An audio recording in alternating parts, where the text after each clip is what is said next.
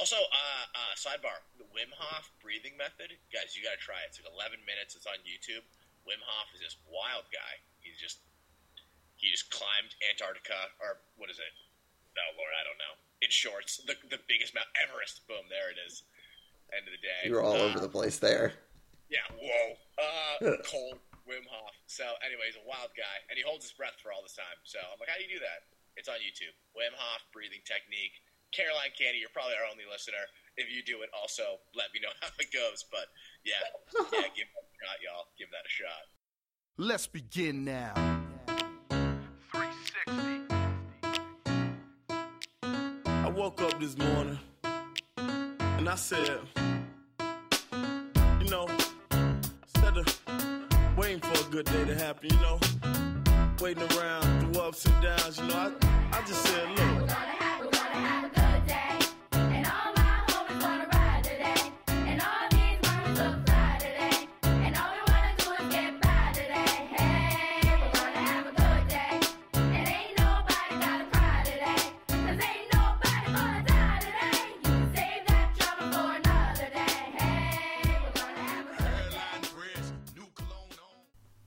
And uh, what's up, everyone? What's going on? It is episode nine of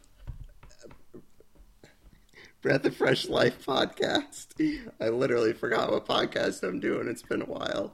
Um, but yeah, we're back. We're up episode nine. It's it's been a little bit. We've had uh, some you know stuff going on, but you know we're back, and that's the most important thing.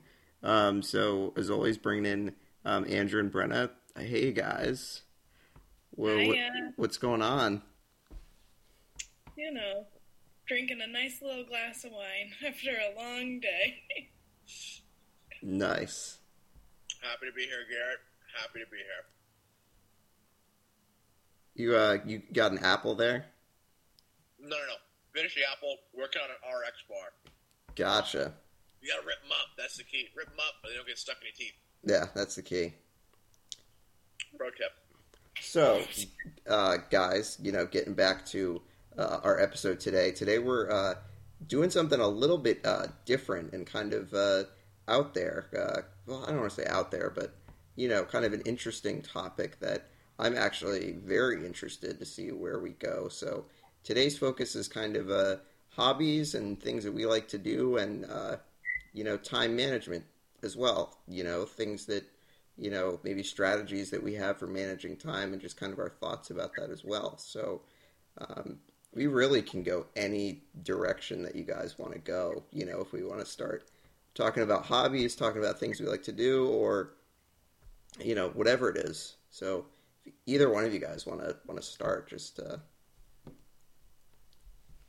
let me know.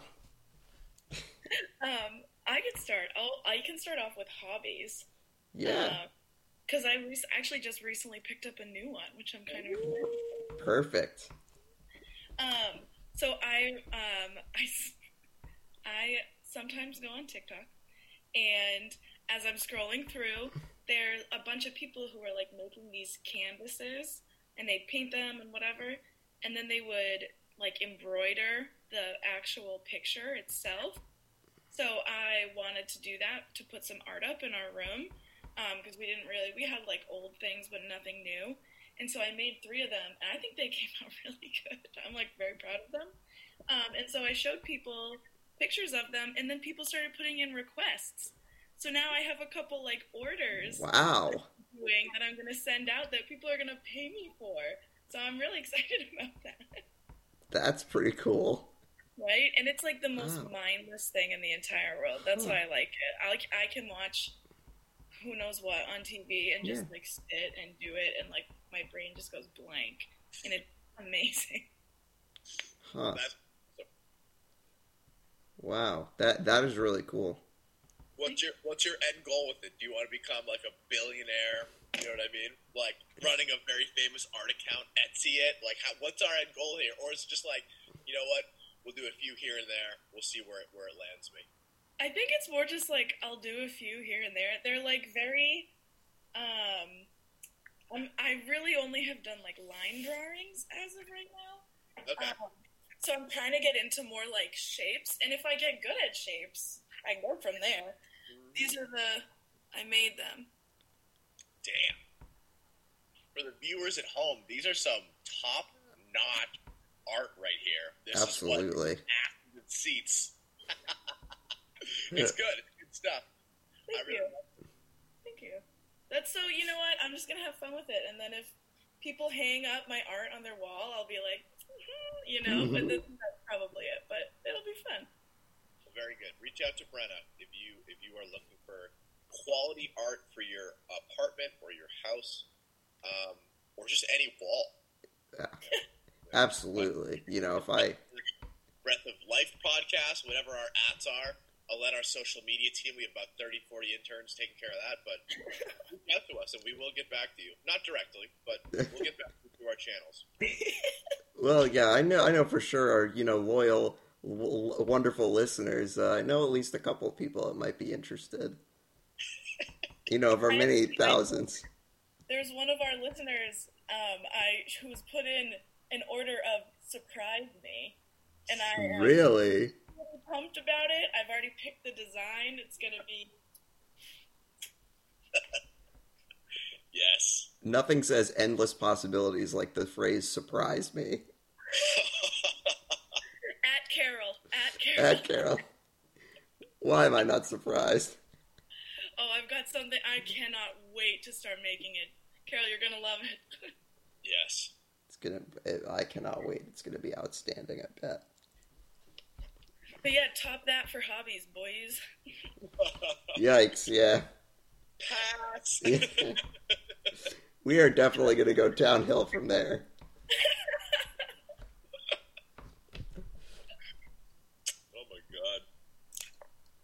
Gary, you got any hobbies that you're that you're you're itching to kind of share with the world? Um, so I think, you know, I would like to later in the, the podcast discuss things that I would like to pick up. Um, okay. I figured that could be an interesting, you know, segment that we could delve into about things that we would like to do or things that we would like to try. Um, so the top of my list was um, I'm a huge, uh, pretty big video game person. Um, And as the two of you know, um, in our group chat, I mentioned uh, last week that um, I'm, I was going to be talking about video games, and things are going to get very, very, uh, very weird, you know, nerd-wise. Like, you know, you might hear some crazy things coming out of my mouth. But, uh, you know, it, video games have always been a pretty fun hobby for me. You know, when I was a kid and growing up, all I played was sports games, you know. Um, as a young kid, literally, like, sports was my, like, most favorite thing in the world. So playing all those, you know, games is pretty much just my childhood. You know, I threw in some other, you know, adventure games that kind of give you some um, kind of strategy, I guess you could say.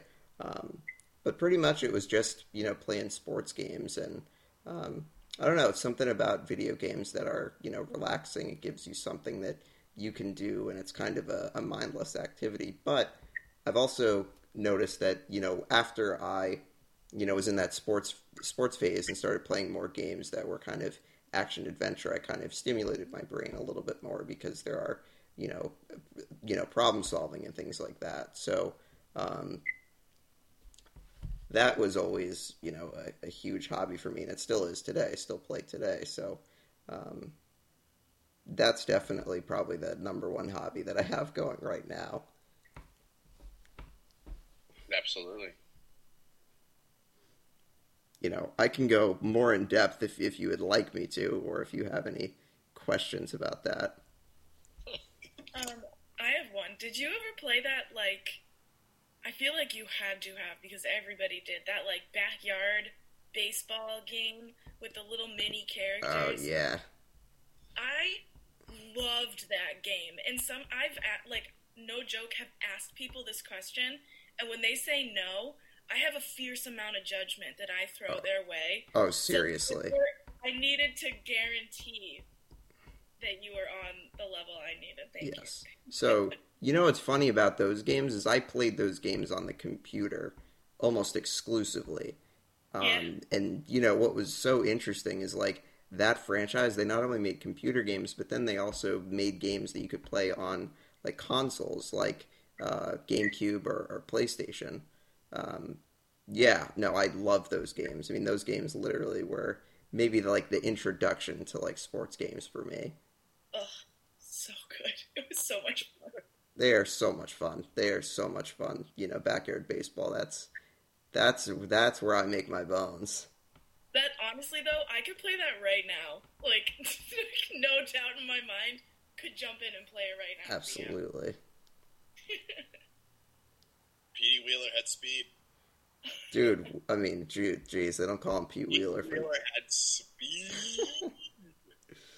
um, yeah. But, yeah, you know, it's like, you know, that, and then, you know, got, I think I got a PlayStation when I was, like, seven or eight years old, and the first game I got was uh, Madden N F L two thousand three, and I, you know, played that absolutely nonstop, and, like, yeah, it just, you know, as they say, the rest is history with those games. And, you know, the two of you know that I'm, you know, kind of in the, the, the sports field, I guess you could say, and, you know, started my career, I guess you could say, doing play-by-play in high school. And a lot of times I'd play video games and I'd narrate games myself. Um, and so that was definitely like a big part of why I enjoyed sports so much, because it was like, you know, I could in a way practice, I guess, or, you know, do things that were that were fun with it. Um, to, you know, make it more interesting. Um, but then as I grew up, I started to play a little more of, like, the action-adventure games where, like, you know, there's a little more, like, strategy to it, I guess, where you have to, like, think. Um, and that's kind of where the my kind of love for, like, Batman returned, that, you know, I watched it when I was a kid, watching the animated series with my brother. But then it wasn't until Batman Arkham Asylum came out and I played that, and it's like, oh, okay, you know, it it, it is returning. Playing that game is so much fun. Um, you know, there's a, a series that they have for those games, and I've played those games at least three or four times through, and they're so much fun. Um, but just as interesting to, to think about how it was like all sports. Now I'm kind of not, I don't really play many sports games. The only times I really do is if I play with friends. You know, if someone, you know, challenges me to a Madden game, which, you know, most likely I'll lose. But uh, that is definitely probably one of my, if not my oldest hobby. Okay. Oh. Any hobbies that I wouldn't expect? Well, um, if we're gonna, if we're gonna, if we're gonna stay with me, um, one of my, like, ones that people probably would not get by meeting me is I have this serious love for reading food menus and reading uh, food recipes. That's like one of my favorite, like, weird things to do. Where did that develop from? Yeah. I honestly have no idea. That's what I can't re- I'm not sure. So, like, I remember when I when I was, like, a little bit younger, I watched Hell's Kitchen. And I was, like, so fascinated by, like, you know, how, how that show worked. But then also, like, all the, the terms for, like, food and, like, how food is made and, like, what goes good with certain things and, like, all like all this terminology. And I don't know, just something in me, I'm just, like, very interested by that. You know, and I'm always looking at, you know, cookbooks. I've gotten cookbooks, like, for, you know, birthdays and Christmas, and, you know, I read those, like, nonstop. And I'm not sure where that necessarily came from. Yes, I was wondering if you could, like, pair that off to a person. Like, if there was someone that you did that activity with, or someone that was, like, kind of the, the person that would set those meals, like, if you had any input with them. Like, I was wondering kind of the genesis of it, but yeah, yeah it's interesting. Um... That, do you ever, do you, like, prefer with recipes, like, dinner or cooking over baking?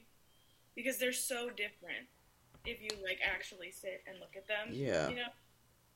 I mean, I, I guess, I guess cooking, but, like, I'm not, I'm not sure. I'm actually not sure. I mean, I think I'm not, I've never really been a huge, like, sweets and, like, dessert person necessarily. So, you know, that's probably why, like, you know, I always had this joke growing up that, like, there were only specific types of chocolate that I liked. That I only like Kit Kat bars, like Hershey Kisses, like milk chocolate, but, like, would not eat anything else. Whoopie pies? I don't think so.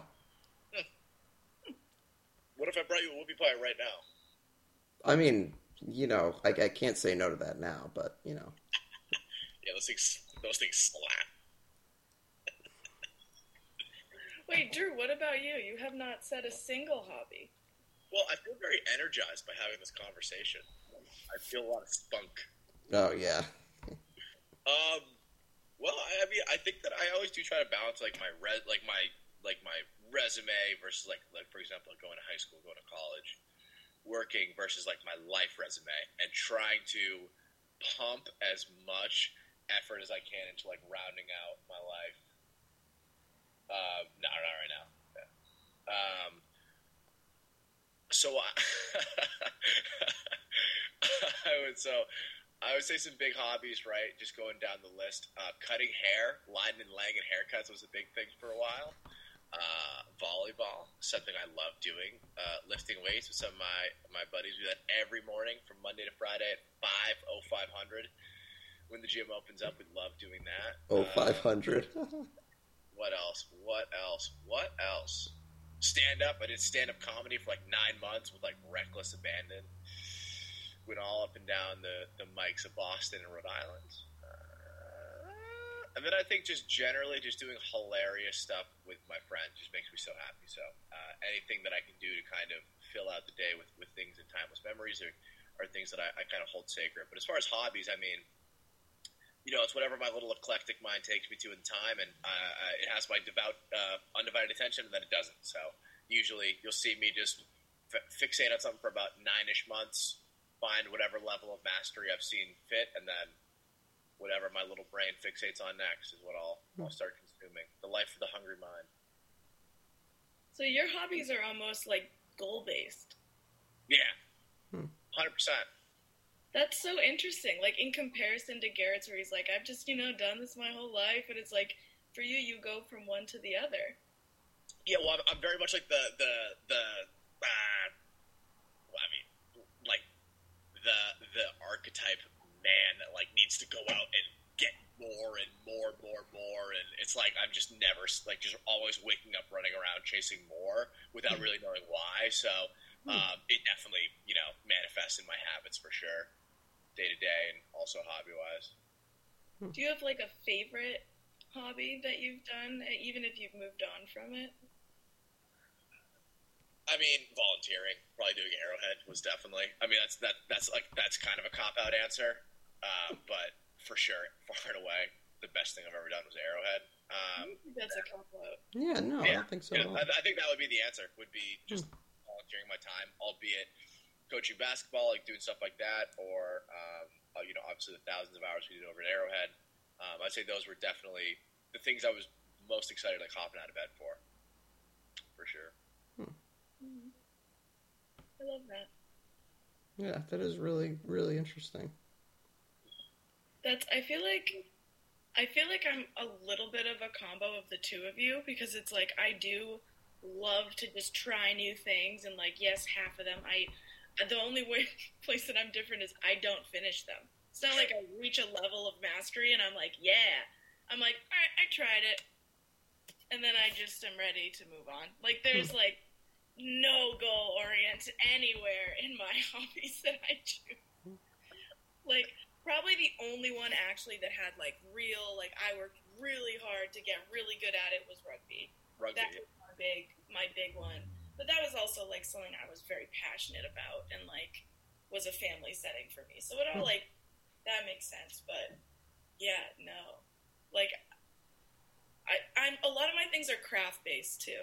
Hmm. I, I do like to be artistic, but I don't have much room for it all the time. So it's, like, when I can be creative, it makes me feel good. Like I said when we first started this, like, this is a different type of creativity that I've always really wanted to get into. Hmm. It's like, to me, it's just a different avenue to be creative. Like, I wish I could have a job where I could just, like, vomit creativity all the time. But I don't. I, I unfortunately do not have a job like that. Like, kind of. I don't know. Teaching special ed, I get to be a little creative. In a way, yeah. But, like, not to the level that I think my brain wishes it could. Yeah. Hmm. Did you ever create musically, Brenda? Was that ever like uh, something that you did, perused in? I played the trumpet in fourth grade. Okay. That was it. I actually really didn't even take a liking to music until I was in like eighth grade. Like I wasn't, I wasn't that kid that like needed to listen to certain songs. Whatever was on in the radio was totally fine. I don't really care. And then when I got into eighth grade, I was like, oh, people like have preferences with music. Like maybe I should. So I went through like every phase of every type of music, huh. like throughout high school. But I still just don't. I don't know that. I just don't get music in that way. That's not my thing. That's a good question, though. I wish I was good at it. What do you mean by that? Like, I don't get music. Like, you don't get like the people that are like completely like this song saved my life. Yeah. Or, okay. But also, like the actual creation of it, it makes like. no sense to me whatsoever in my brain. Like, notes and following those things and hearing different parts of the band at different places. Like, even singing, I'm like, I like to sing, but I'm not a good singer. Like, think like I don't, I don't have that ear where I'm like, wow, that sounded amazing. I'm like, mm. oh, that sounds pretty good. Yeah. Like, no preference. Like, I just feel like I'm, I don't have the passion for it that other people do, where it affects their lives. You know, yeah. I've never. I had, like, those handful of songs I gave on our last couple, whenever podcast. Mm. That's really it. Mm. So we're oh for three for live music people, because I don't go to concerts. Gary, you go to concerts? No, absolutely not. I'm not a concert person. And yeah, it's, like... Concerts. It, like, it doesn't really necessarily have anything to do with music. I just hate large crowds of people. Sure. And it's just, like, concerts, I think, are probably, like... If you don't like big crowds, that's probably, like, the worst place to go to if you don't like crowds. You know? Um, I one of my exes used to make me go to um, heavy metal shows, and there'd be, like, mosh pits, and, like, I don't like that in the first place. Yeah. So then, like, and, like, she'd want to go in, and I would be, like, uh... and I'd be, like, you go do your thing, and I'd stand out on the back, and I'd just chat with other people who got dragged to the show. Like, why would you want to do that? She's like, really?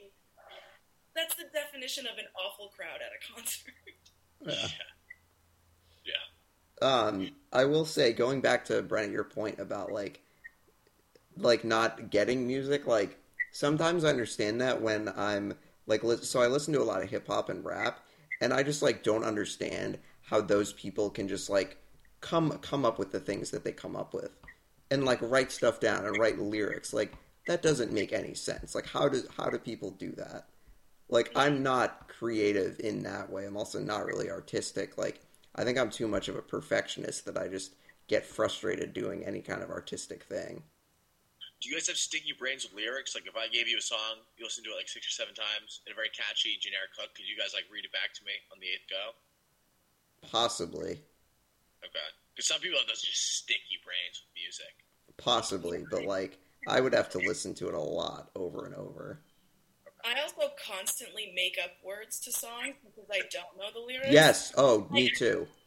And then I sing my messed up lyrics for the rest of my life, and everyone's like, "What the fuck is wrong with you?" And it's like, "Listen, you let me riff once, and yeah. that's it." All bets are off. All bets are off. Like, you let me do this. I don't.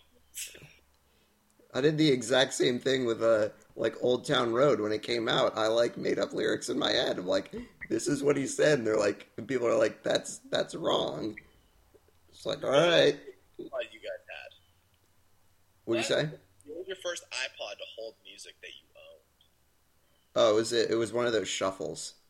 Ooh. iPod Shuffle, the, uh, like, tiny little... Oh, wait. Wait, no, no, no. Or was it the Nano? It's okay. E- either either the Nano or the Shuffle. I can't remember. Wait, y'all are youngins. I had the iPod video.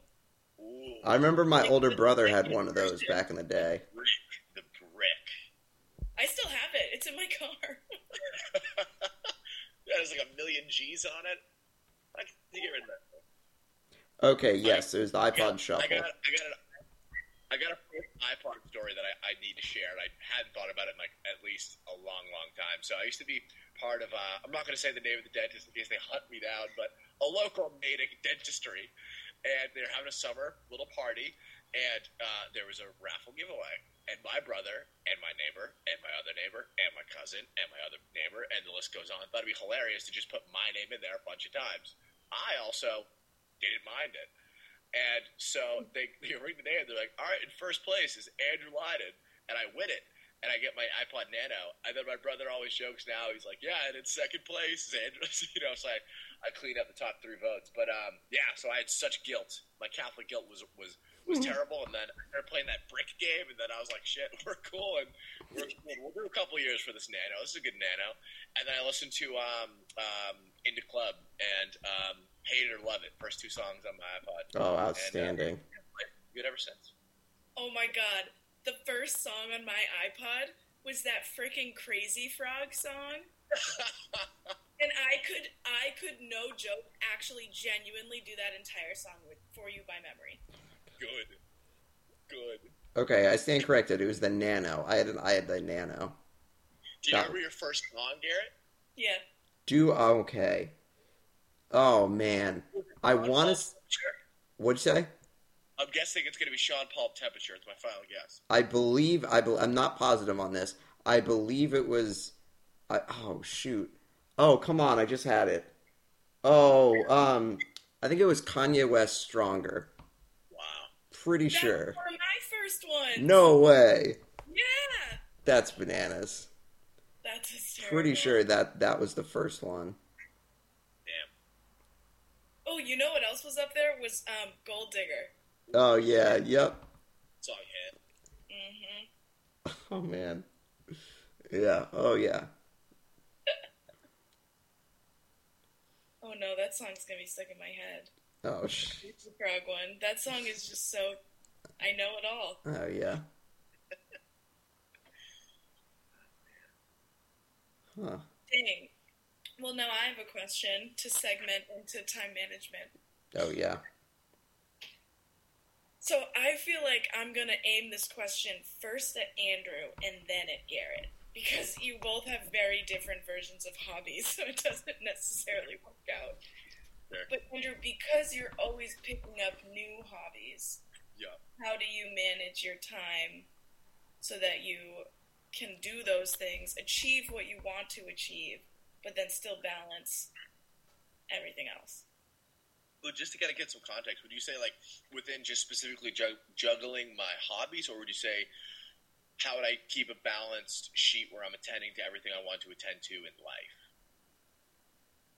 A little bit of this, a little bit of that. Okay, okay. So I would generally say um, just consistently auditing my day-to-day to see where um, I'm um, putting in a lot of dead time. So I would kind of characterize dead time as, like, an hour I spent in my room on Twitter, or like just dead time that I didn't like. Maybe I maybe um, someone asked me to do something, and I it, it took three hours to get a project done when I really could have done it in like an hour, or I could have said no to the thing altogether and been available to something that I really needed to attend to that was more pressing.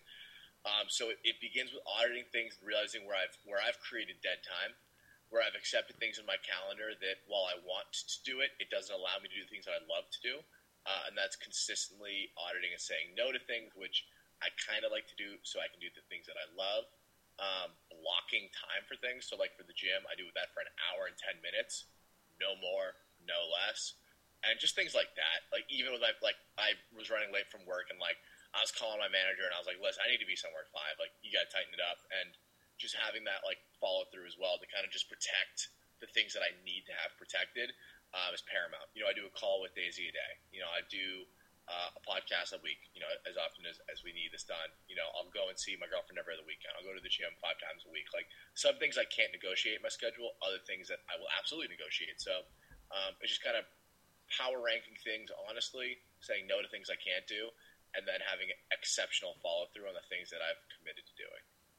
Is this something that you've, like, worked on your whole life of being able to do, or is this something you've always been like committed to and able to, I guess? No, I'm actually really bad at saying no to people that I love. So I would say that like it's one of the hardest things that I've had to do in my life. But like organizing your time in that way, power ranking things, is that something that you're very comfortable with? Oh yeah, that for sure. Oh yes, yeah, yeah, yeah. That that's always been like, like the running joke when I was in high school was like he only doesn't joke about two things, which is like Arrowhead and his family, and like again, like that was right where my priorities were. Like I've always kept very consistent the things which I've held of high value, and it's like everything else filters its way out uh, through the X amount of things which you hold most sacred. And Uh, yeah, I think I've been doing that loosely since like probably fourteen, and then like more acutely aware of it probably at twenty-one years old or so. Um, and it, it works for me. I don't know how if it would work for everybody. It takes a lot of, you know, honesty, looking over your schedule, but uh, I would recommend doing it. I'd recommend saying no to people that you like or even people that you love if it puts up a boundary which allows you to handle the things which you feel like you were, you know, put on this earth to do. So just protect yourself first. In finance, pay yourself first. Sleep, time management, put yourself first. It's definitely a worthwhile endeavor. So that's my long form answer. That's really hard to do. It's like very impressive that you're able to do that. Yeah, I suppose. I guess, I don't know, maybe from the outside looking in, maybe doing it in my position, it looks like probably a little more clustered, you know? But, I mean, probably everyone's is their own. Yeah. Like clustered. Yeah, and a, yeah. Um, okay, then this is my alternate question. That's the same but slightly different. Garrett, yes. How do you maintain? Because I know you've been doing your hobbies much longer. Mm-hmm. So I feel like, is it easier for you to manage your time, or do you ever have a hard time with that? Like between what you have to do, what you like to do, you know, things like that. Well, it's like I think it's.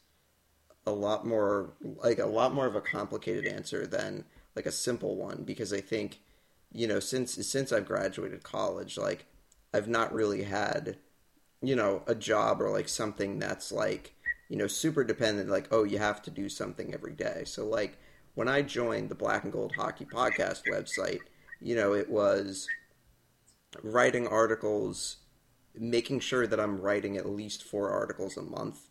You know, so it wasn't like, okay, every day I have to do something, but it's like, you know, if they're four, roughly four weeks in every month, it's okay, I want to have an article done this week. So, you know, part of my, like, I don't want to say issue, but, like, when I get into doing something, I have to, like, do it until it's done. Like, I'm not one of those people that can kind of do things a little bit at a time.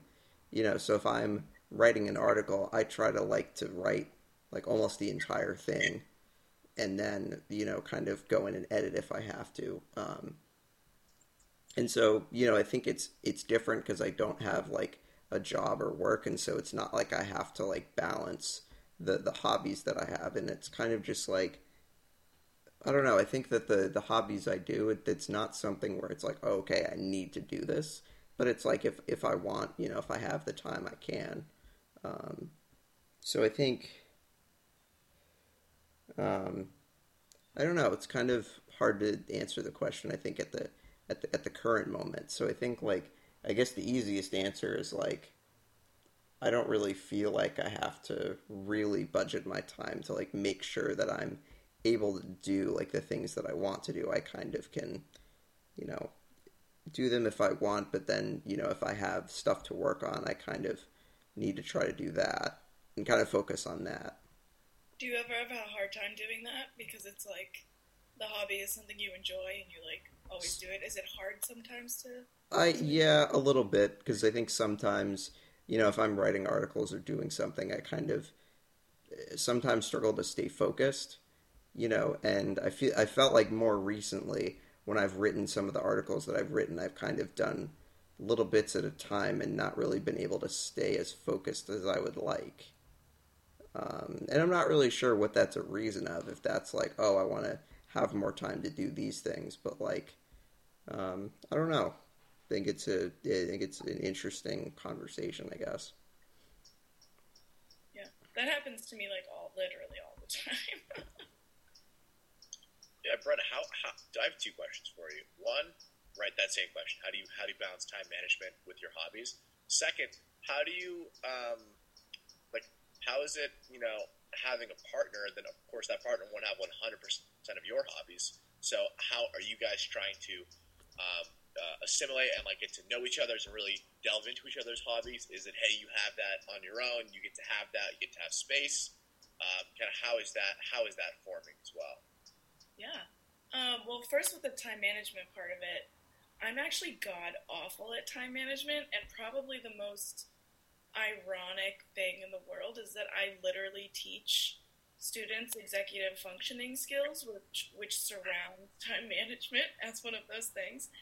Um, so I have a hard time with it, but then it also helps me really connect with the kids to understand why they have such a hard time. And like, it's taken me a while to find little things, but um, being in my second year at this job, I do find like drawing a line of work ends here, and then from this time on, I can do something that brings me joy, that I can separate myself from work. Like, especially working from home, I feel like it's really hard to separate yourself, which is why I asked, because, like, for me, if I'm playing a game, and all of a sudden it's time to start working, but I just, like, I just want to play the game. I don't really want to work. I'm at home. I haven't moved, you know? Like, I'm not in a space to work. So for that, that's why I'd ask Garrett, like, I just am having a really hard time with that. But, like, as far as the hobbies go, I think it's, for me, because all my hobbies are creative, it's more dependent on when I'm in a creative state of mind, and then I find the time to do it. So, for me, I feel like my hobbies aren't things I do every day. It's like if I'm in the state of mind and I'm feeling it, I'll go for it and throw myself into it, probably sometimes for, like, a little bit too much time. But it's easier to, you know, break up your day like that, when you are like, I want to finish this, I want to see the end result, you know, like in that in that same space. But I'll also go like weeks without touching something if I'm not feeling it, which is probably like why I quit a lot of things. Mm-hmm. Whatever. None of it's that important. um, but as far as like me and, and Kate trying to balance our hobbies, it is, we're very lucky that we have a lot of the same hobbies. Like a lot of them overlap. Um, But we have different preferences in some of those hobbies. Hmm. Like, if I want to sit and, like, on a lazy Sunday, like, watch a T V show, like, mindless. For me, that's very different than when Kate wants to do that. So it's, like, for her, she watches reality shows like Jersey Shore, and I cannot stand that show. So sometimes we will literally just, like, go to separate spaces and, like, do our own thing there. Um, but a lot of the time, it's, like, we get to try each other's hobbies, which is fun. Like, for example, I'm not a huge concert fan, but Kate loves going to concerts, and she has this one band she really likes. And instead of just, like, forcing me to go, has introduced me to the music. And so now I'm familiar with it. It's, like, a nice thing, and we're going to go in, like, a month or something, and it's by car, so it's still, like, COVID safe. But it's it's nice to be, like, prepared for it and to go in knowing that this isn't necessarily my thing, but it is her thing, and I want to experience it. So that is, like, a nice overlap, and I think as long as you slowly introduce something, like, I've tried getting Kate to craft with me, and it is not her thing whatsoever. She gets, like, it's kind of similar, like, perfectionist, like, gets frustrated and then doesn't want to do it, and then it's like, okay. But, like, I can get her to do things like we painted pumpkins last year, and that was really fun. So it's like if we can find activities that we both are interested in, like what painting is my hobby and I got her to do it, is I think different little like compromising ways. But we, we are definitely very lucky that we do like a lot of the same things. So that works out. We just do things differently. That's our big difference in our relationship. Is that like it overlaps, but a little different.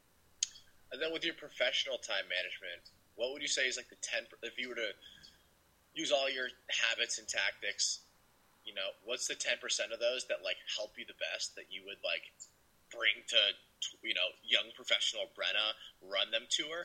Uh, you know, what ten percent would you, would you bring? And then what ten percent do you think like you would do away with in your either currently that is not serving you or early in your career you tried it and you got your face ripped off because you tried it this way? I would say my new thing that, like, literally saved my life is filling in my calendar on my computer. Like, I will put in exactly what I have to do, exactly when. I can do to-do lists on there that way, so it's, like, filling it in. It makes it so nice. Um, I wish that I had actually used a calendar instead of just the assignment. You know, remember like daily planner, whatever? I hate myself for buying one of those every year for so many years. Like, that is so much money wasted because I never used it. Mm. I bought one now that is formatted in this, like, incredible way, mainly based in teaching. So that's been helping me a lot. But, like, writing down my to-dos in separate days and not in a big calendar, I hate myself that I didn't figure that out until last year. Like, if I could have told... I could have told high school Brenna to do that. Things would be very different. Grade point averages would have probably been a little bit better. Like, there would have been more memory. Like, it's it's the only thing that's working right now. But even then, I still miss things all the time because I procrastinate. But that's part of my A D H D. That's that's not, like, me negatively time managing. It's like, I just can't keep my attention on something that long. Is that what, like, when you get a good, like, you get some good game, right? Like, the, the calendar works for you. Like, will you take your students and, like, like grab them by the, like, the, you have to use this, like, this is going to work for you? Like, just do this. Or or are you taking a step back, detaching, and you're like, you know, I got to find a way to sell this into them so they believe in it? Like, how are, is, have you tried to just jam it down their throat? Uh, are you trying to convince them that they thought of the idea? Like, how are you kind of passing this information on, or are you just kind of hoarding it and being like, hey, this is working for me, uh, you know, I'm chilling? Like, you know, where are you at in that process? um, I, so funny. I actually start every year by asking every single kid how they track their work or, like, time manage or anything like that. Yeah. And then I put it all in one document, and I make a shit ton of formats. And so I send them out, and I say, you have to pick one. If you do not have one right now, yeah. you're picking one. And if you do have one, prove it. And then we go from there. And then every month I check in. So, like, this is probably my favorite activity, is doing a random check-in of their their management schedules. Sure. Some kids are like, okay, just give me one second. And they're, like, frantically trying to type in old homework assignments. And I'm like, oh, no, no, no. Fingers off the keyboards, babies. Just pull it up when I'm behind you. Like, I am so intense about it because if someone had done that to me, my life would have been different. Like, sure. That's probably the biggest. I'm, like, very, I like to give options. I need to get, I want to give you control over what you do. Um, so you can pick, but you have to pick. Like, there's, that's my one thing. You have full control, but you have to do it. There's no no. Yeah, I like that. Hmm. It's tough because, like, in, in like in, in the business application, like, you, I'm sure you can't do this, but say you had ten students and you got progress reports from their teachers about how many things they turned in, just not what they got for a grade, but what they, what they turned in, the percentage of things turned in. If they had turned in every single assignment one hundred percent, they turned in, t- got zero assignments, it'd be zero percent. You could, in business, get a big board of all ten people and say, hey, the top three people are getting uh, a bonus or whatever. You guys could incentivize it with, like, food or whatever. And, like, people, all of a sudden, that percentage would jump to the moon. But I'm sure that you just can't, like, compare students against each other. But finding a little competitive, tapping into that competitive spirit would be something I would love to see. But I just don't think that in that environment you could. But no. I do love the random check-ins. That's just so old school. That's so old school. Yeah, I love that. In, in, like, content classes, the competition thing is super fun. Like, yeah. In my global class, we do, like, um, what are they called? Oh, shoot. They're, like, everyone in the class does it, and they all go for different points. So the more questions you answer correctly, the more points you get, and it shows it in this fun little graphic. Sure. And so kids will be like, oh, you're going down, and, like, get very into it. But, like, no one would ever get that into time management. True. True. So, unfortunately, skills is cursed in that way. But at least, like, that is a real thing, though. Competition is real. There's yeah. no reward, though. Right, right. Just pride. Yeah. Yeah. The only other thing I would do, because I think I did this at Arrowhead a few times, is just give out fake awards. Like, the grittiest person. Like, I think the volunteers were alive. Yeah, you might be the king at fake awards. never, never run away from a fake award. Never, never, absolutely not. Yeah, I think because like I'm, I'm like I think that I have some interest in um in management and like the idea of just motivating people out of thin air and finding out what weird, peculiar things get them so fired up is like just the most hilarious thing to me. And like I remember speaking because like I used to oversee the volunteers at Arrowhead, so there being one hundred thirty of them, just like teenage kids with a variety of hobbies, life. life experiences, and just looking them straight in their eyes and trying to figure out what's going to get them fired up was such a challenge. Um, and yeah, you see it, you see it in teaching, you see it in uh, really every facet when you're working with people is how do you get the most out of them and, and how, how can you uh, present it to them in a way that uh, it inspires them to reach their full potential. You know, at the end, at the end of the game, if you can get these people to do time management in a, you know, productive way, um, you will have helped them. So yeah, interesting, interesting, uh, hmm. things that we're chewing on. I love the way, Andrew, that you just totally like attack something that like to most people they would be like so overwhelmed by that. Like, okay, what motivates this person? Like, I would be so like, what am I supposed to do? I would just be like, I would not know how to handle that. But I just love that like you just want that challenge. You want that like, okay, let's figure out what what gets you going. For sure, man. I guess that's my, my my competitive nature, I suppose. I guess right? so, yeah. yeah. I think also that comes with just, like, the skills of being able to, like, really... You know, like, when you talk to someone and you get the feeling, like, I'm going to tell this person about myself. Like, that's, like, an aura that people have. And you are one of those people that just has that aura.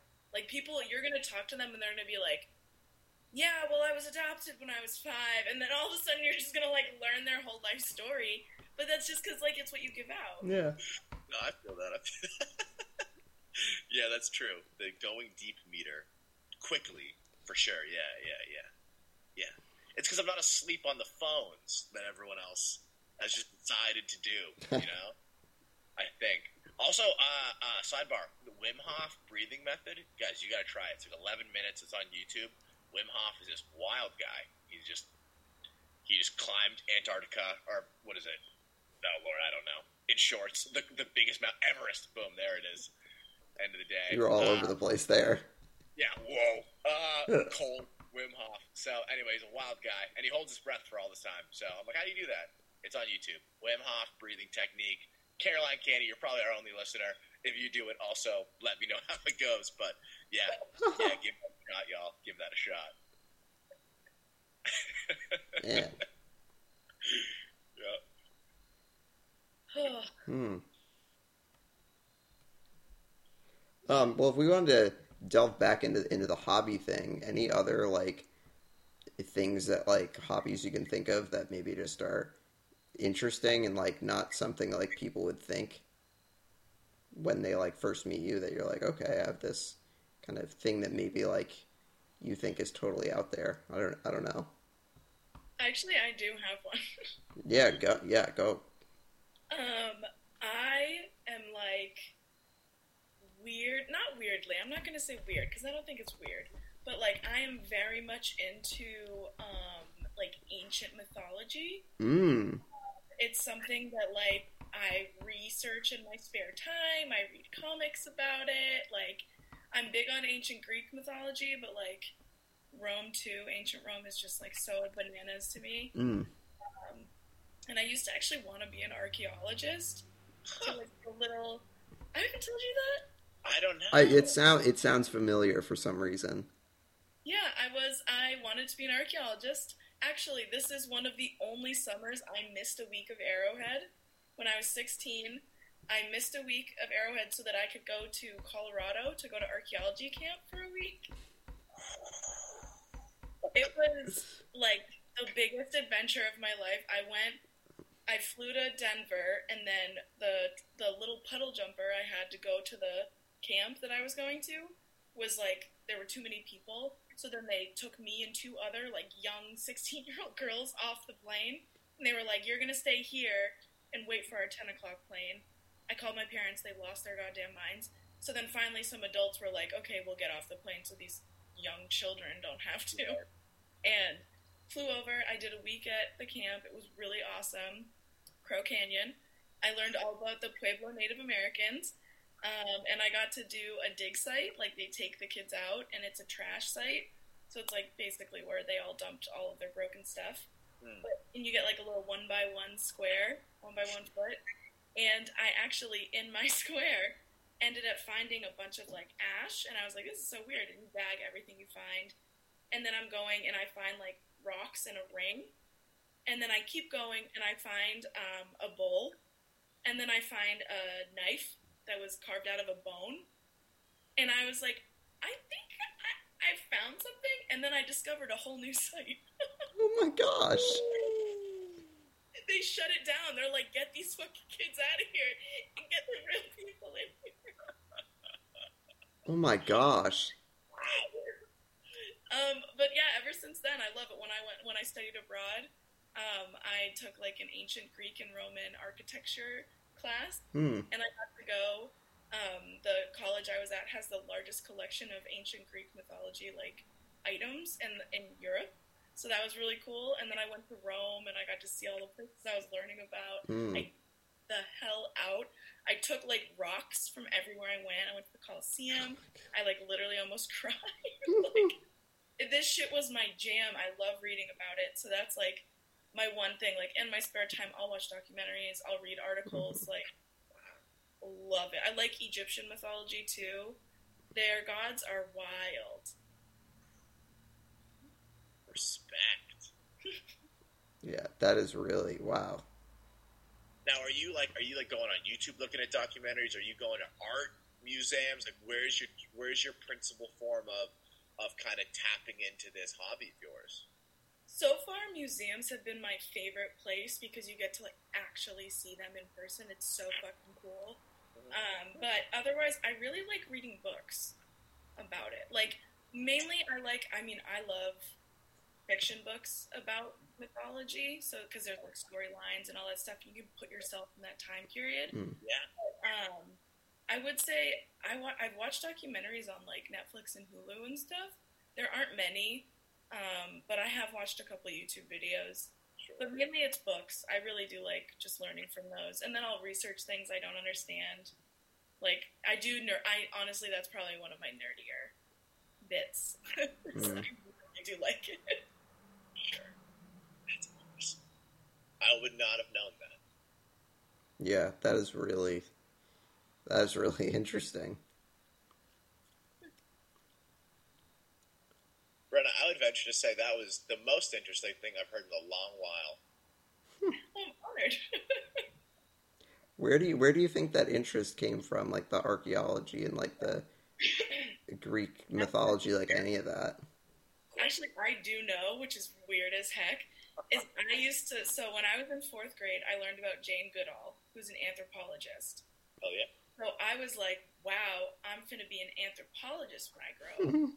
Then, two years later, I was in sixth grade, and I had Mister Cotton, shout out to Mister Cotton, he was amazing, who, we had a unit on Greek mythology and Egyptian mythology. And I, I remember being like, jaw open, so into everything we did. We got to do an assignment on a god. And I picked Pan, who's the lost god. And, like, when I tell you I took out every single piece that the Natick Library had on Pan, I'm dead serious. I had it all. I was in, like, sixth grade. Oh, my gosh. And I just, like, from there, I mean, the Rick Riordan series, uh, The Lightning Thief. Yeah. And the spinoff. Like, I bought those books the midnight they came out. Like, I'm not even kidding. I went to a book signing for Rick Riordan. Wow. Wait, am I thinking of that one, Percy Jackson? Yeah, yeah, yeah. yeah. Oh, yeah, yeah, yeah. Unbelievable. Yeah, I met the author. Wait, really? What was he like? He was really cool. He came to um, the Natick Barnes and Noble to do book signing. Really? Wow. I, if I remember correctly, those books, the, the, the good thing is they were like, they had crazy storyline, but they weren't crazy thick. I remember I could like get my teeth into them and finish them, versus the Harry Potter was like, buckle up, like you're getting... You're getting a proper day's reading in today. Yeah. Yeah, honestly, those books were more, like, the text was larger, so even if it was thick, mm. it wasn't, like, tiny lettering, you know? Like, definitely you could healthily finish a book in, like, two days. Oh, Percy Jackson was a strong, strong, strong book. Mm-hmm. Yeah, I remember reading all those in like seventh and eighth grade, I think. Do you think, I mean, do you think, like, that's, this might be a loaded, Leiden-based question, but is that, like, do you think that, like, at thirteen you were fascinated by, like, that they had multiple gods and they they saw the whole world differently, that there was just worlds dating back and cultures dating back that far back past? Like, what do you think was your draw to it? Honestly, I think that the the gods had a really big yeah to it. Just because, well, one, their stories were absolutely ridiculous, but also I liked the idea that there were individual people in charge of certain things. Because that, like, for me is one of my hardest things with God, not to jump into religion, mm. is like, how can this singular being control every single aspect of life? That just sounds absolutely ridiculous to me. Right. I was also struggling with my Catholicism when I was in middle school, well, so yeah. I can easily see that. Because, like, the idea that there's, like, a god of death, a god of war, a god of love, like, and they had these awesome personalities and backgrounds, and we knew about them, mm. and, like, it seemed, it seemed more realistic to me in some way. No, and I think that, I think that the reason I ask is because I think at twelve, thirteen years old, if you were asked to formulate how all of the world happened, I think a lot of people that age, if they'd never been fed anything, they would actually come to that conclusion. They would come to the conclusion that there's multiple gods for multiple things, and then, and you know, I mean, by the way, like, just to come up with one god is, you know, I mean, that's as ridiculous as anything else. But, um, but yeah, I mean, it's, it's something that it hit all thirteen-year-old people so heavy, and I always, I always wondered if that was why. So, I was very curious. Oh yeah. yeah. Hmm. What about you two? Any other strange and unusual hobbies? The ones that we wouldn't guess? I mean, I've had my fingernails since I was like four or five, you know? Got those clipped up in my room. Um, no, I don't know. I, I, I can't think of anything too poignant. Um, no, I don't, I don't think so. Is there one of your, like, passing hobbies that you're like, people would never think I'd ever do this in a million years? Well, one thing I did want to pass forth was that, like, the end of all the hobbies directly correlates to what I was saying about time management. Like, just to give, like, maybe this would be a good story for, like, people to kind of understand my system was, like, I really love doing stand-up, and, like, I would watch John Mulaney specials and write every single word down. I never missed an S N L, and I always wanted to do it, right? And I did it, and it was great. But then, you know, to do an open mic, you might be driving to Cambridge, you get there at seven. You might not get on until ten forty-five, so I don't get home until eleven forty-five. All right, well, now I got to go to the gym at four in the morning. Okay, well, now I haven't slept. Now I'm at work. It's affecting my work. Before. Okay, so I can't really justify to myself doing all three things. All right, well, I got to work, number one. Uh, or do I have to work, you know, or should I make one of these a full-time? You know, how do I want to make these decisions is very much based on power ranking them and then delegating my time accordingly. So that would be Uh, a way that, you know, some of these hobbies have died out throughout the times, and some of them just completely replace one another. You know, working out is what I used to do, you know, playing on three basketball teams in a winter, you know, that just kind of, it kind of manifests its way into, into quicker, uh, more palatable things. But, um, so maybe that would be one more note I'd want to add on to, um, just to give a little more context in the hobbies. Hmm. Strategic, strategic quits, I would say. Hmm. You know? So, so I would say, um, you know, and again, I'll I'll circle back to uh, to Batman, but like I think like my interest in that is very similar to uh, Brenna's interest with like the Greek gods and mythology, just because like I love the the history behind it and like all the characters, like all the different versions of, of Batman. Like I love reading, you know, graphic novels and you know reading different stories. And, like, different people's interpretations of the character um, just really, like, fascinates me. And it's something, like, I've always been interested in the last few years. Um, and, you know, find myself a lot of times, you know. So, like, for example, this new Batman movie that's coming out in a year, you know, I've gone through looking at, like, what the cast is and, like, the characters that they're playing. And going back and being like, okay, has this character been used in a comic in like a comic series before, or have they been used in like a T V show? And it's like, I don't know, something that's always been interesting to me. And like, you know, the actors that play Batman, like what are the different things that they bring to you know, the role in like any a- any type of respect, and that's always something that's always really, really interested me.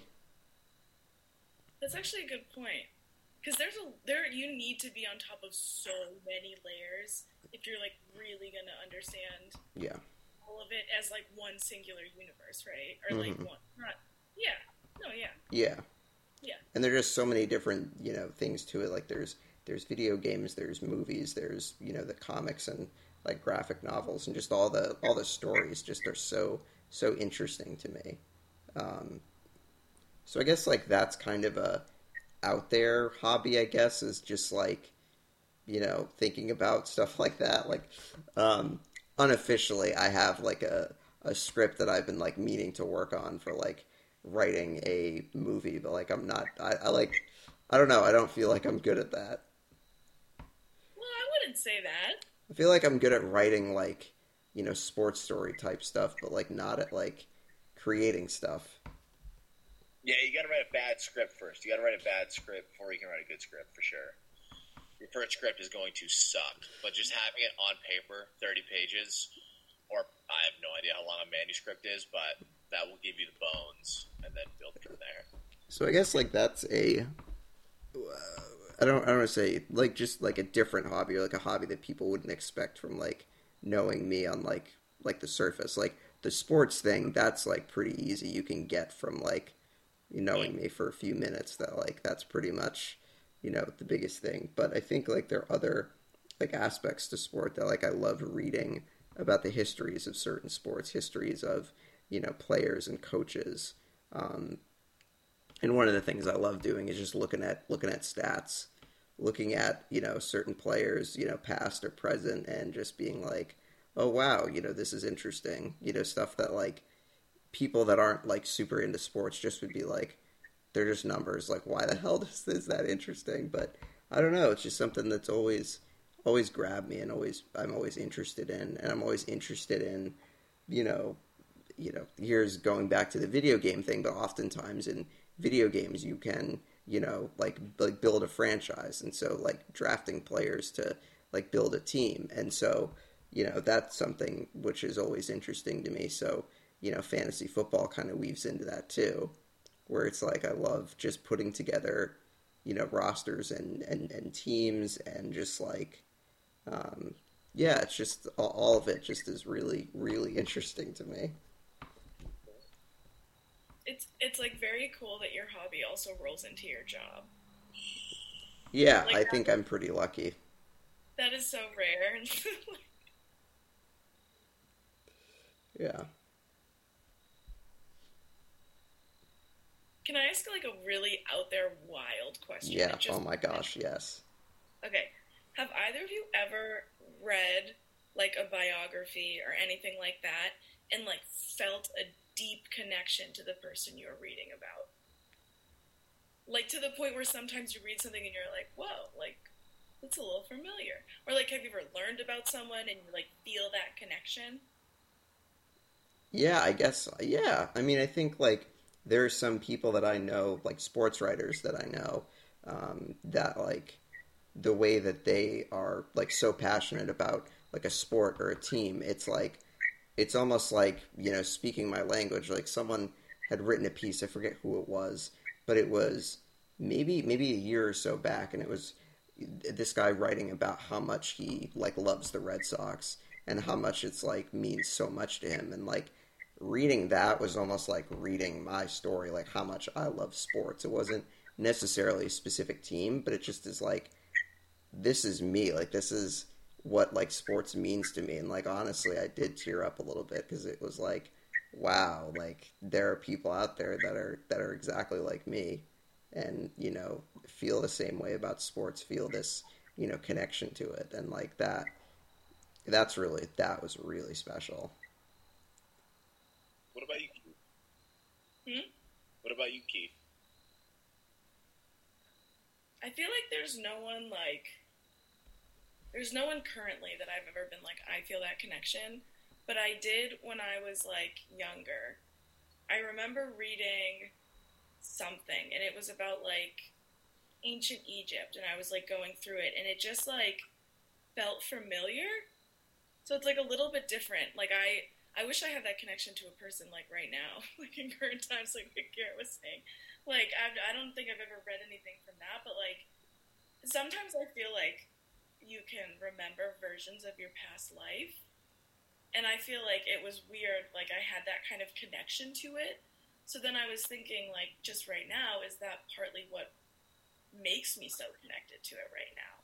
Like, in a past life, did Garrett play sport to the point where, like, it, it took over his entire life, and now here he is continuing that, or, like, doing that as a hobby, right? Something you enjoy. So that's why I was just wondering if you've ever, like, any form of a connection where it's like, oh, shoot. You know? Oh, yeah, one hundred percent. one hundred percent, Keith. The the idea that, like, perhaps some of these, these traits have been in your bloodline for generations is is, is entirely probably um, um, lived out in our hobbies and in our life, for sure. Do you have one, Drew? Uh, yeah, I, I remember reading, like, um, The Man in the Arena, the, the the speech that Roosevelt gave, and I remember hearing that, and I was like, oh, okay, yeah, like, everybody everybody else who's ever tried to do something has gotten tons of people who don't see where they're coming from, and it's really hard to express that you don't care, like, because, like, everybody, like, really cares, and you're like, I really don't care, and people don't understand that, and then when I saw that article, I was like, this guy does not give a fuck what these other people on the sidelines are saying. And I'm like, goddamn. So that really helped me. And then meeting Sean Montgomery, I would say, helped my life a lot. Because me and him have got that same wolf energy. Um, and, yeah, I mean, the, we met each other at fourteen, and we, like, hated each other for, like, maybe two years. Like, just, like, magnets that would, like, repel from each other. Um, like almost went to like we almost went to, to, to blows a few times, and then somewhere my yeah first time I'm hearing that for you guys. Um, we hated each other, um, and then somewhere our junior year we clicked, and then we like locked in for life for sure. So yeah, that's my brother for sure. But meeting him, I felt like meeting him helped me meet myself, and same for him to that. Like we definitely, and then like you add in like all the other people in the recipe, like. Everyone else within my friend group had huge impacts on my life, but that was something where I got to understand who I was because he was also – he fights the same demons. Not the same demons, but, like, he's wired the same way. So being able to talk strategy and talk life with him helped me figure out my life for sure. Yeah. I love that. That actually makes me think about there's this, like, ancient Greek myth that um, when people were, like, first created, first put on Earth, um, Zeus – everyone had – four legs, four arms, and two heads. And then because humans had that kind of ability, they were considered, like, more powerful to the gods. So Zeus went through and split everybody. So they only had two legs, two arms, whatever. But then what that meant was that your soul had another half somewhere out there in the world. And part of your destiny is being reunited with that soul, whether it be in a relationship, a friendship, like anything like that. Like, I would consider Kate to be my other half of my person, but, like, not in a way that doesn't make me whole, in a way that my soul has this other identity that it got taken from. So that, that's like, kind of reminds me of that, too, that you, like, helped find each other to that point. Oh, yeah, absolutely. That is so interesting. Wow, that just blew my mind.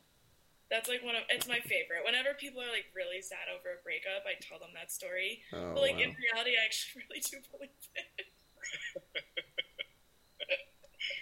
Yeah. Andrew, that's so interesting that you shared about, um, like, meeting someone and, like, kind of finding out more about yourself in a way.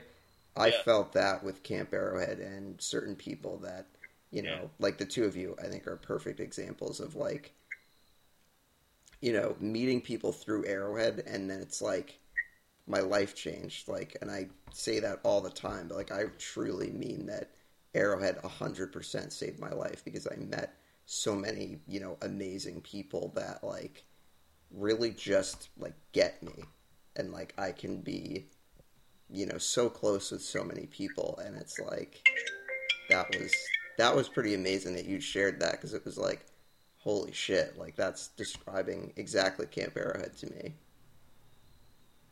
Mm-hmm. That like my life changed. I met like so many like amazing people, and I think all the time, what if I never found Camp Arrowhead? You know, what the heck would I would my life look like? God, I don't even want to know what my life would be. Literally. Yeah, I mean, I think all three of us had had such a huge impact. I wouldn't be a teacher. That's for sure. I think I think if it wasn't for camp, I wouldn't be as comfortable with, with myself as I am. You know.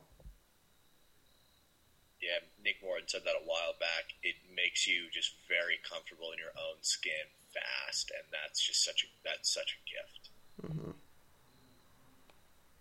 Sometimes I think about that and like looking back and thinking like the times that I did feel self-conscious, like at like at camp doing something silly and ridiculous, right? And then being able to feed off of other people acting like, even if they do feel the same way that I do, but like putting that show on to be their true selves, and like who cares if they're feeling a little embarrassed at the same time? That was like one of the hardest things for me. But then at the same time, I will say that summer, I think it was, Andrew, it was you, me, Amanda, Liz, and Ethan. And we were doing this like stand-up routine. And I remember it was volunteer, um, volunteer, what's it called? When they come the two days before camp starts. Oh, volunteer training. Oh, my God. I'm like, start of the volunteers. That makes no sense. Volunteer training. I will never forget. We were doing this, like, whose line is it anyways, like, routine. And I remember being, like, so freaking anxious and freaking out. And then looking at Liz and looking at Amanda. And, like, Liz... not really meaning to act the way that she's acting, but it's just hysterical on cue. And then Amanda just, like, being her true self, and it made me feel so inspired. And then the minute that you and Ethan jumped in, I was like, who gives a shit? Literally. Like, we, I, honestly, I think maybe me and Amanda made a joke about Octopussy, which is, like, it was so inappropriate, but, like, only to a few volunteers quietly. Well, like, that is the moment where I feel like I finally started to accept myself because of others, but I do hate that that was a struggle I had, like, hmm. always at camp. Hmm. But I think that's more of society than camp, because I was more myself at camp than I was anywhere else, hmm. so. Mm-hmm. So I think, you know, talking about hobbies is so interesting. I just love finding out like little tidbits about people. Um, so I think now would be a good time that we shift into um, things that, that we would like to do, or things that maybe we'd like to do more of, um, you know, in terms of hobbies. Like, are there anything, are there any things out there that you guys have like always wanted to do or do more of? I mean, for me, stand-up comedy is something that I've always wanted to do. But I, that's still something that I'm working on. Like, building that, I sure. don't know, routine or, or yeah. confidence, really, to do it. But but that is, like, a, a hobby I would like to try hmm. and, like, kind of jump into. But it, instead, there's, like, that big gap of nervousness that's really holding me back yeah. from it. But I do think that the material that I write down in my little phone notebook thing could be considered funny. I just Absolutely. don't. I gotta put it together, you yeah. know?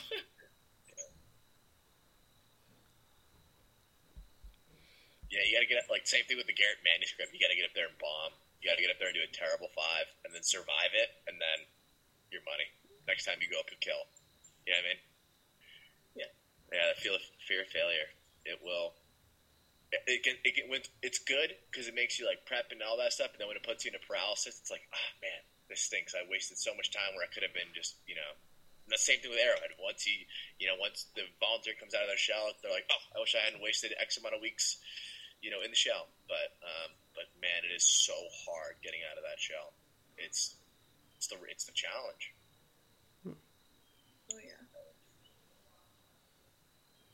Any any hobbies you're looking to pick up in the in the next eighteen months, scary. I, I like how you said eighteen months. Yeah, see how I gave you a timetable there that may or may not be after Corona? Um, so, you know, it's interesting. I, um, you know, went apple picking with my mom um, on Monday.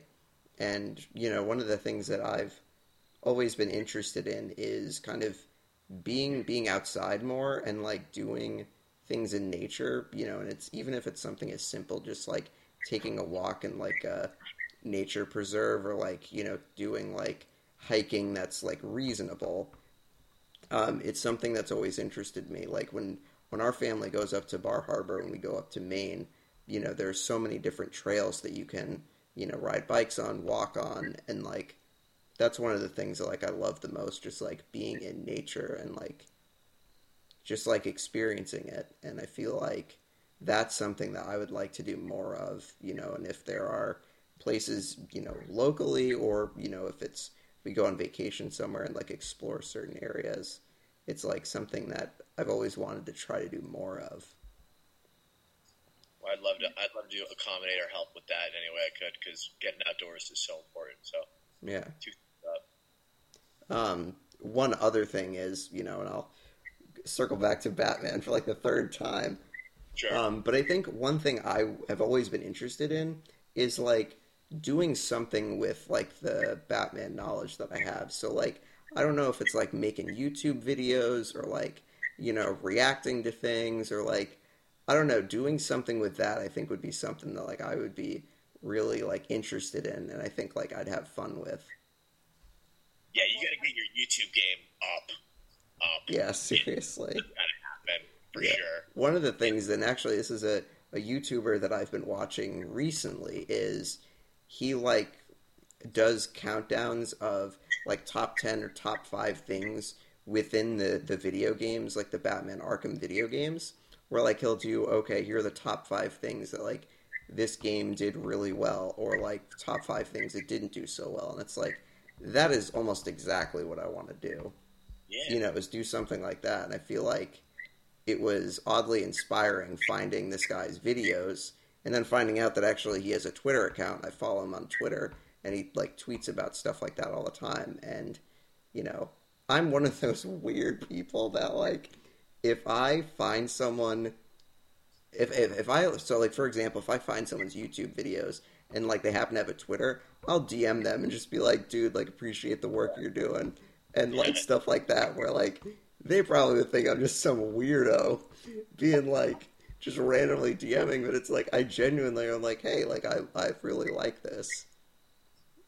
Um, but yeah, I think like that would be something that I would like to to delve into at some point. Good idea. I could easily see that being a thing. Absolutely. Absolutely. I mean, you could even do that under one hundred percent anonymity. You could do it with one hundred percent Garrett Hayden at Gmail. Really, yeah. Flies. If you do a bunch of B-roll and then some voiceovers, like, yeah. Yeah, just come up with a whole, like, alternate personality. Yeah, yeah, just, yeah, get a nice mask, two hundred dollars, three hundred dollars, nothing too crazy. I should really spend my money on, like, a, on a Bane mask. Yeah. You're like, oh, what today? Now the wheels are turning. Oh, man. That's gas, dude. Um, Andrew, do you have anything that you, uh, like, want to want to try or, like, do or something you've always wanted to do? Yeah, yeah. Well, I do think that, like, um, I was called and put on this earth to, like, open up summer camps for individuals with special mm-hmm. needs. So I want to do that before I die. Hmm. And I won't feel complete if I don't do it. Just black and white. Um, and then I also, I want to start rolling jiu-jitsu, but uh, with COVID, I just live it with my parents. I really don't want to do it now because I'm getting chest to chest with some mom pajamas if I'm doing jiu-jitsu, but um, I want to like I want to start doing that. I want to learn just all that stuff. I think it's so fascinating. So those are the two things. And speaking of time management, I'm going to strike through some serious stuff so I can get that first goal done before they put me in the ground. I don't know how I'm going to do it. I don't know what it's going to look like, but it's just got to get done. So it will. Hmm. You've been talking about that for a while, too. Oh, my gosh, yeah, totally. Yeah, yeah, for sure. And I think you can do it, and, you know, I fully, fully support that dream, and, like, if there's literally anything I can do, like, I want to help you, like, be able to realize that, because that is such a huge thing, and, like, you don't strike me as a person that would get overwhelmed easily. Like, you're a person where it's, like, you have your mindset on something, I would hate to bet against you. Yeah, no, no, I'm so I'm so hard-headed. Like, it's going to get done. I just don't know how it's going to. But, like, yeah. I'm way I'm way stronger than I was when I first had this idea mm-hmm. as a person, as a human, as a communicator. And twenty-one-year-old yeah. me couldn't do it. I know I can do it now. I'm not saying I'm going to embark on the project now, but, like, I know I have the skills to do it, and I just just got to literally just make it happen yeah. for sure. So definitely looking looking forward to, to that journey. You will. I know you will. There's no doubt in my mind at this point. Yeah. Thank you. Yeah, the way that you, you just attack things, you know, I would hate I would hate to bet against you. I'll I'll I'll, I'll, put, I'll put up a futures bet. yeah. yeah, for sure, for sure. Yeah, that'll be there. So I think that we've probably like reached the end of our like main conversation, unless you guys have any other like last little thoughts that you have. No, I thought that was perfect. I thought it was great as well. So um, obviously we will close out our episode with the uh, positive thing, and obviously it's been quite a bit since we've done our last episode, but like anything you guys have done in like the last couple weeks that like has really brought like positive feeling to you, or something you just feel really good about. Um, and I can go first, so you guys can maybe think about. Um, so I kind of have two things that are kind of weaved into each other. So um, again, I'm not going to. I don't feel like it's necessarily the right space to go into full detail.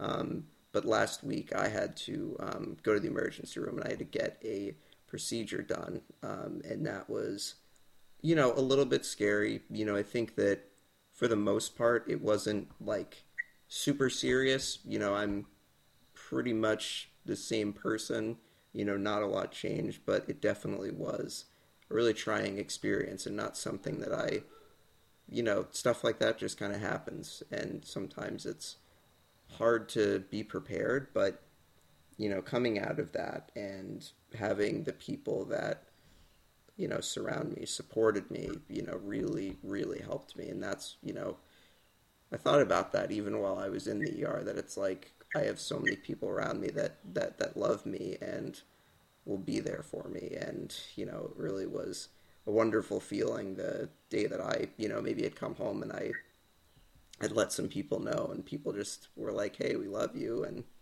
glad that, that everything's working out. And that just meant meant a lot to me. Um, and then I think it was later in the week, um, Andrew and a couple friends of mine stopped by the house and just hung out. And, you know, I really just needed that. I really just needed some time just to visit with people. So um, I really appreciated, you know, all the love that came from you know, friends and family. So I think that was definitely a, a big positive for me.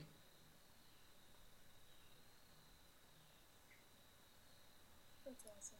I'm glad that you're okay too. I know mm-hmm. I texted it to you, but still. Yeah, I appreciate it. Um, I would say my positive is that work has started, and it's not that bad.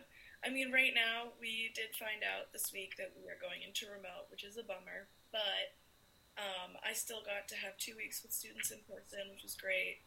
And I'm working with two new people this year as co-teachers, and so far it's been really awesome, um, which is always a little nerve-wracking because like, two personalities running the same rooms. Like, it just, you never know how it's going to go. But so far it's been really awesome. So that's something I was worried about that is positive, which I really like. Yeah. That's great.